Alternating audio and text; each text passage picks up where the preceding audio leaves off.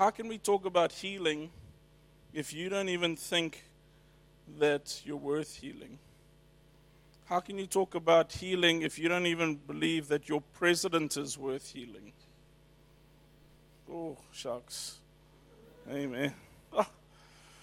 How can you talk about healing if you think that the ANC is the scourge of the land and they're just not even worth my time and my effort and my prayer?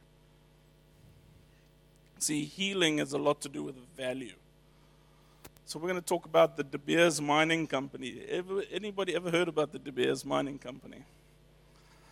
The De Beers Mining Company pulled off one of the most successful marketing campaigns. Okay, are there any married people in this room? Are there any married people with diamond rings on their fingers? Okay. You guys are suckers. I'm married. I bought the ring. I, I, I, know, I knew all this, what I'm going to share with you, and I still went and bought a ring. See, you guys are like diamonds. Okay, I'm going to talk about diamonds. You guys are like diamonds. Everyone, oh yeah, but diamonds. See, diamonds are actually like the value of a diamond is actually nobody knows why diamonds are worth anything, okay? There's no intrinsic value to them. It's not like gold or silver that have some sort of industrial use. Okay, maybe you're going, but diamonds do have industrial use. Every industrial use for a diamond, you can grow it at a lab, very cheap, using the most common material found on the, on the world, carbon. It's very cheap. It's very common. It's not even a rare. It's not even a rare stone. You guys got suckered. It's not worth anything, just like you. Oh, sucks. Oh, worth. The Bible says that He counts our works as filthy rags. That we are destined for hell, we deserve hell. That's what the Word of God says. Amen? Can I get an amen? That's, that's what the Word of God says. Every person sitting here, your destiny is destruction and death.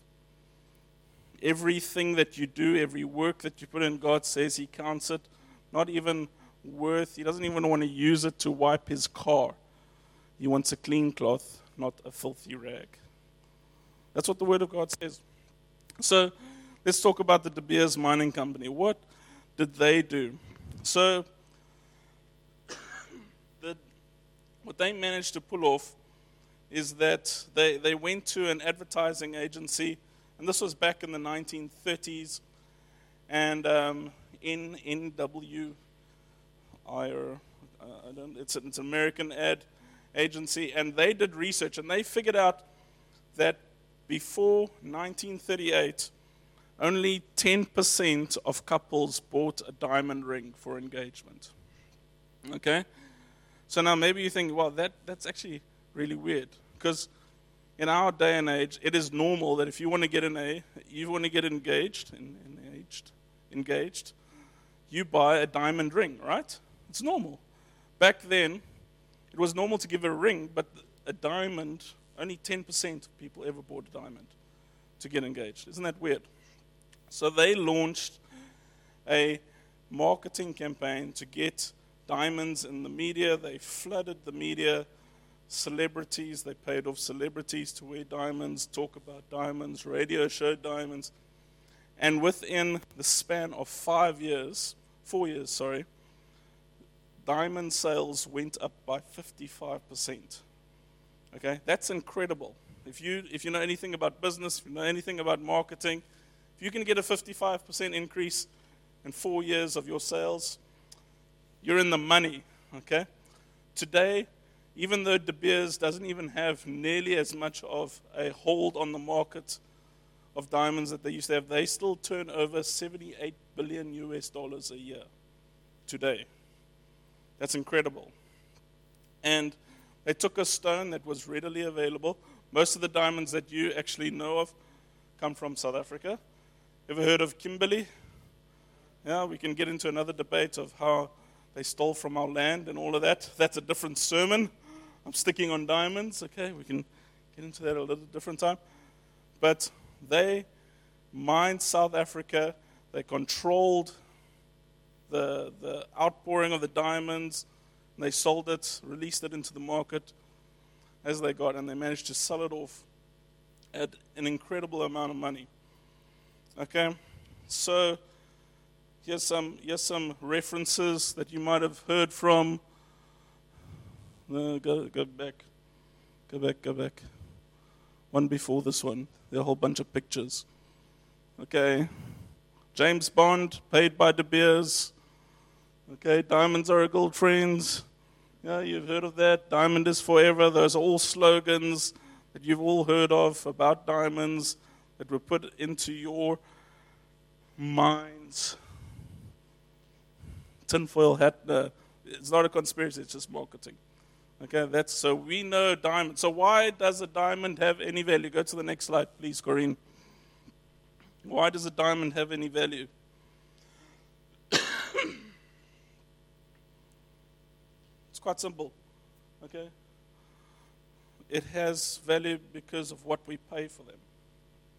That's about as simple as it gets. Okay?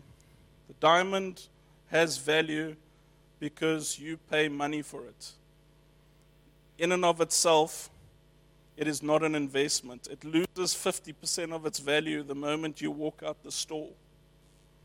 Okay? If you were to sell, if all of us in this room were to sell our diamonds, the value of our diamonds would go down. Does that mean it's a scam? No. At least not in my opinion. Okay? It has value because of what we are willing to pay for it. This cell phone has value because of what I'm willing to pay for it. Okay? The chairs have a value depending on what I'm willing to pay for it.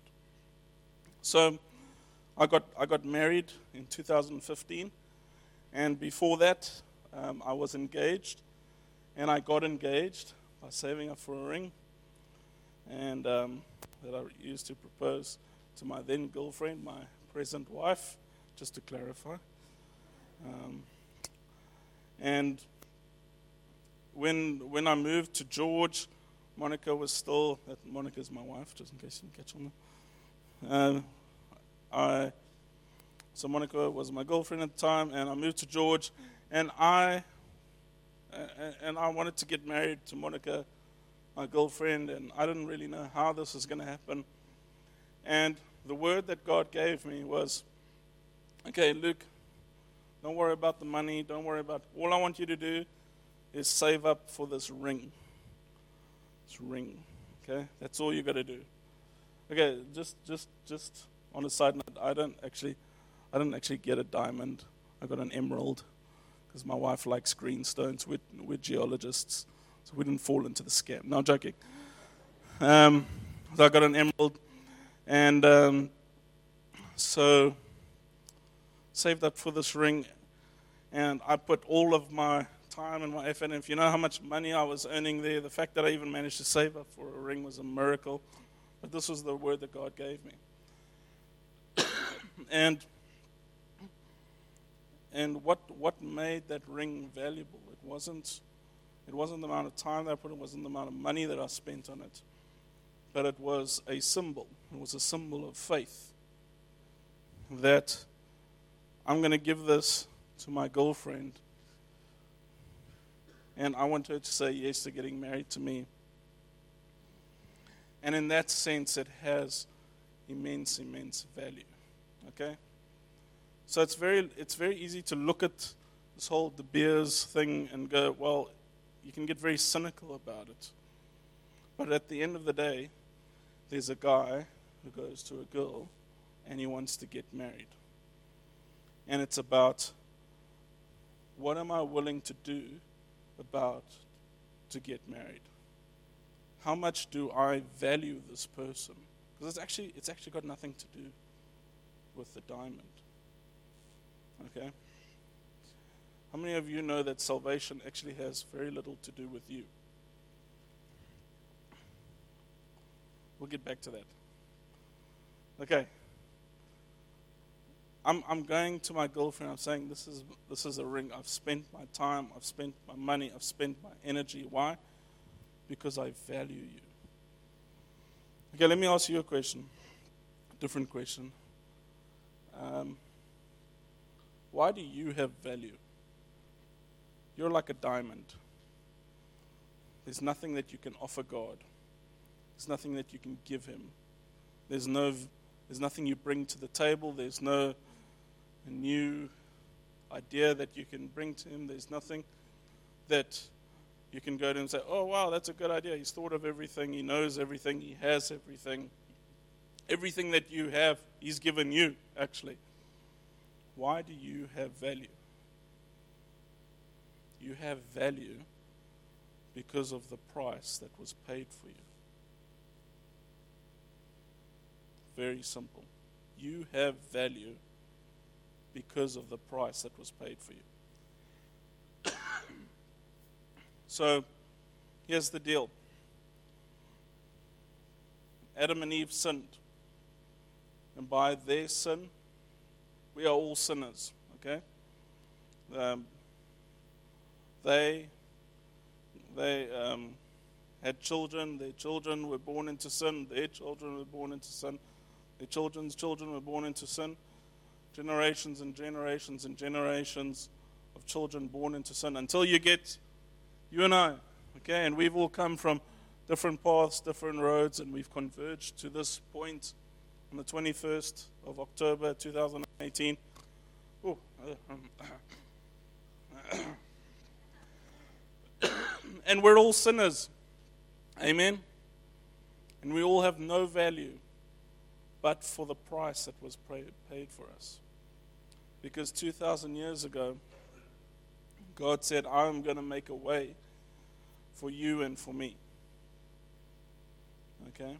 I'm going to make a way. I'm going to give of myself the only thing that I can deem of value, of highest value. I can give the most amount of gold. I, I have access to the most gold, the most amount of silver, the most diamonds, the most resources. But I'm going to give the most valuable thing that I have to pay the price for your sins. And that was his son, Jesus Christ. Amen. And so John 3:16 says, "For God so loved the world. Okay, that, that word there, if you've got a, if you've got a Bible or if you've got a, a journal, write down big capital words. So. Okay, when you see that word, it's a comparison. For God so loved the world that he gave his own. Okay? He's making an evaluation. He's telling us that I valued the world to such an extent that I was willing to pay this amount. Okay? For God so loved the world that he gave his only begotten Son.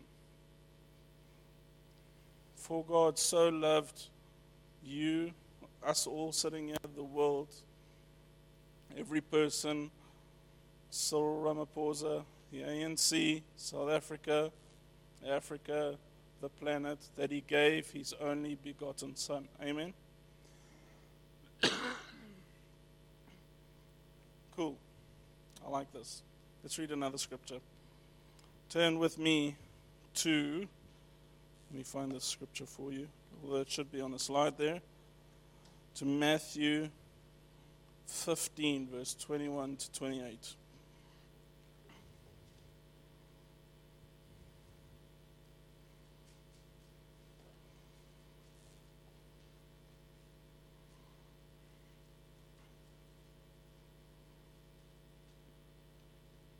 you guys there.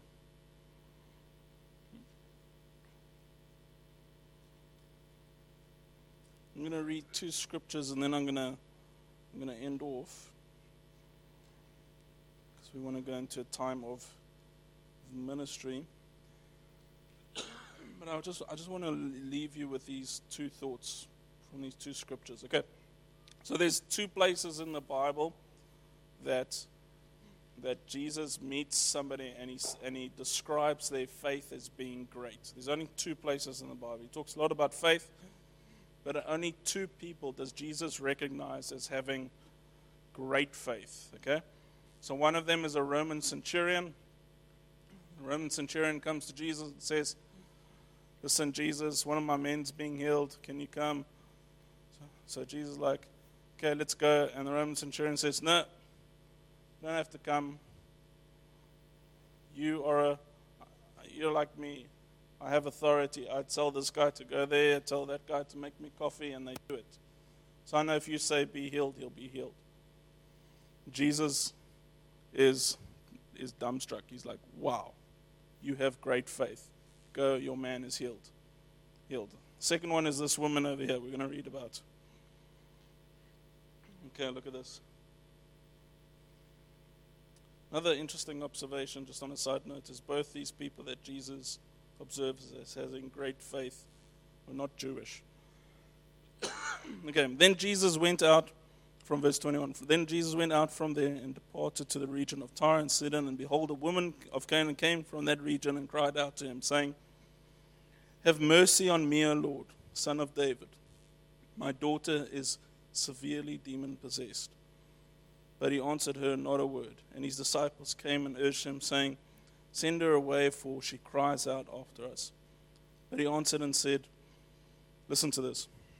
I was not sent except to the lost sheep of the house of Israel. So Jesus is saying to this Gentile woman, I'm not here to minister to the Gentiles, I'm here to minister to the lost sheep of Israel. Okay, so he's not saying that the Gentiles don't matter. He's just saying that my ministry here specifically is for the Jews of Israel. Okay? And his grand plan, if you read scripture, was that the Israelites were then the answer to the rest of the world. Okay? So don't, don't hear what I'm not what the scripture isn't saying. Then she came and worshipped him, saying, Lord help me. But he answered and said, It is not good to take the children's bread and throw it to the little dogs. So he's saying, I'm here to minister to the Jews. It's not, it's not good for me to take my time and my energy away from the Jewish people and give it to you, a Gentile person. And he's using the reference of a dog. He's saying it's not good for me to take bread from a child and give it to little dogs. It's not very nice. Okay? And, and she said, Listen to this.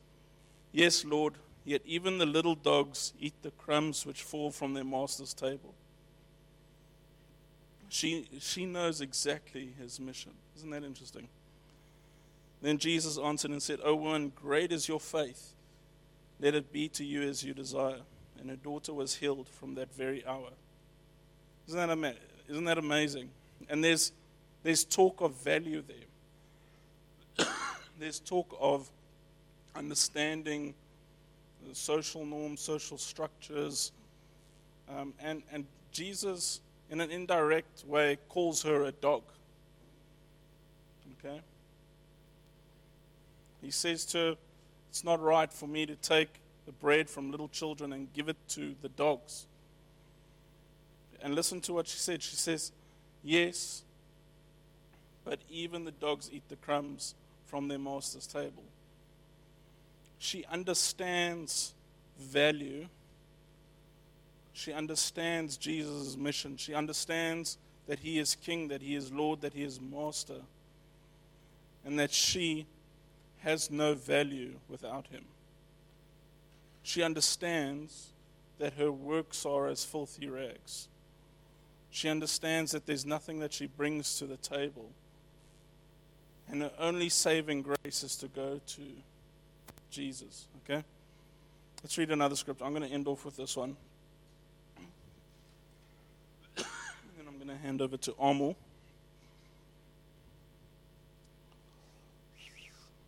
can go to Isaiah 53. I was thinking of only reading three verses, but actually, I think I'm going to read the whole thing. It's only 12 verses. And I want, um, I want to put this in perspective. this is the prophet Isaiah, and he's prophesying over Jesus, who was to come. So when you read this, keep this in mind that Jesus had not been born yet, and yet Isaiah is prophesying about the coming of Jesus. That's what makes it even more remarkable.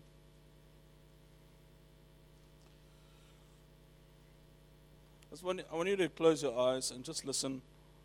Listen to this.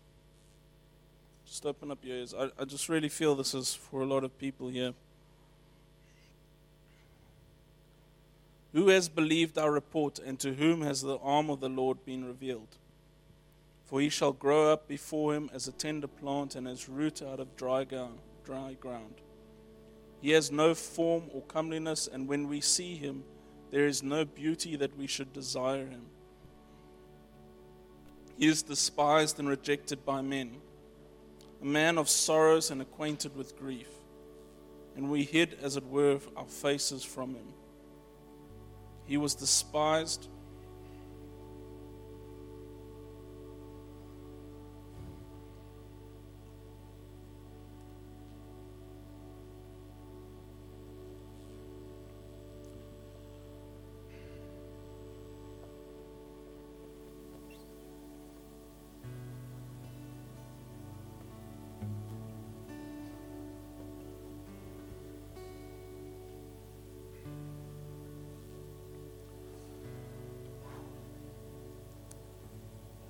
was despised and we did not esteem him. Surely he has borne our griefs and carried our sorrows. Yet we esteemed him stricken, smitten by God, and afflicted. But he was wounded for our transgressions, he was bruised for our iniquities. The chastisement for our peace was upon him and by his stripes we are healed.